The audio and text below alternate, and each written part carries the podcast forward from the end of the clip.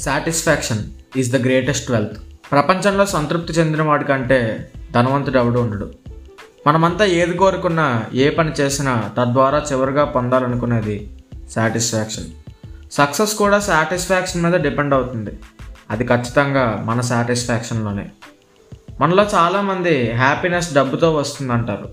కానీ సరిగ్గా చూస్తే సాటిస్ఫాక్షన్కి బై ప్రొడక్టే హ్యాపీనెస్ సాటిస్ఫాక్షన్కి కొలమానం ఎక్స్పెక్టేషన్స్ కొంతమందికి లాలీపాప్ దొరికితే సాటిస్ఫై అవ్వచ్చు. కొంతమందికి లెక్సస్ కార్ కొన్నా సాటిస్ఫై కాకపోవచ్చు. సో మన ఎక్స్పెక్టేషన్స్ ఎంత ఎక్కువ ఉంటే మనం సాటిస్ఫై అయ్యే ఛాన్సెస్ అంత తక్కువ ఉంటాయి. ఎందుకంటే మనం ఎక్స్పెక్టేషన్స్ పెట్టుకోవడం వల్ల మన సాటిస్ఫాక్షన్ని ఎండ్ రిజల్ట్లో చూస్తున్నామని అర్థం. ఎండ్ రిజల్ట్ ఎప్పుడు మన ఫేవర్గా వస్తుందని చెప్పలేం. సో దాన్ని నమ్ముకుంటే మనం ఎక్కువ సాటిస్ఫాక్షన్ పొందలేం. హ్యాపీగా ఉండలేం.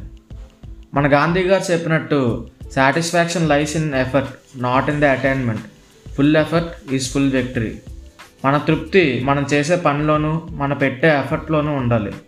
ఎండ్ రిజల్ట్లో కాదు. మన ఎఫర్ట్లో ఈజీగా సాటిస్ఫై అవ్వకుండా ఉంటే రిజల్ట్ ఖచ్చితంగా సాటిస్ఫాక్టరీగా ఉంటుంది.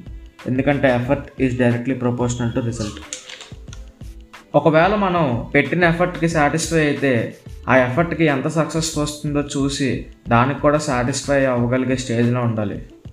ఇది చాలే అనుకుని రిజల్ట్లో అద్భుతాలు ఆశిస్తే గ్యారంటీగా సాటిస్ఫై అవ్వం.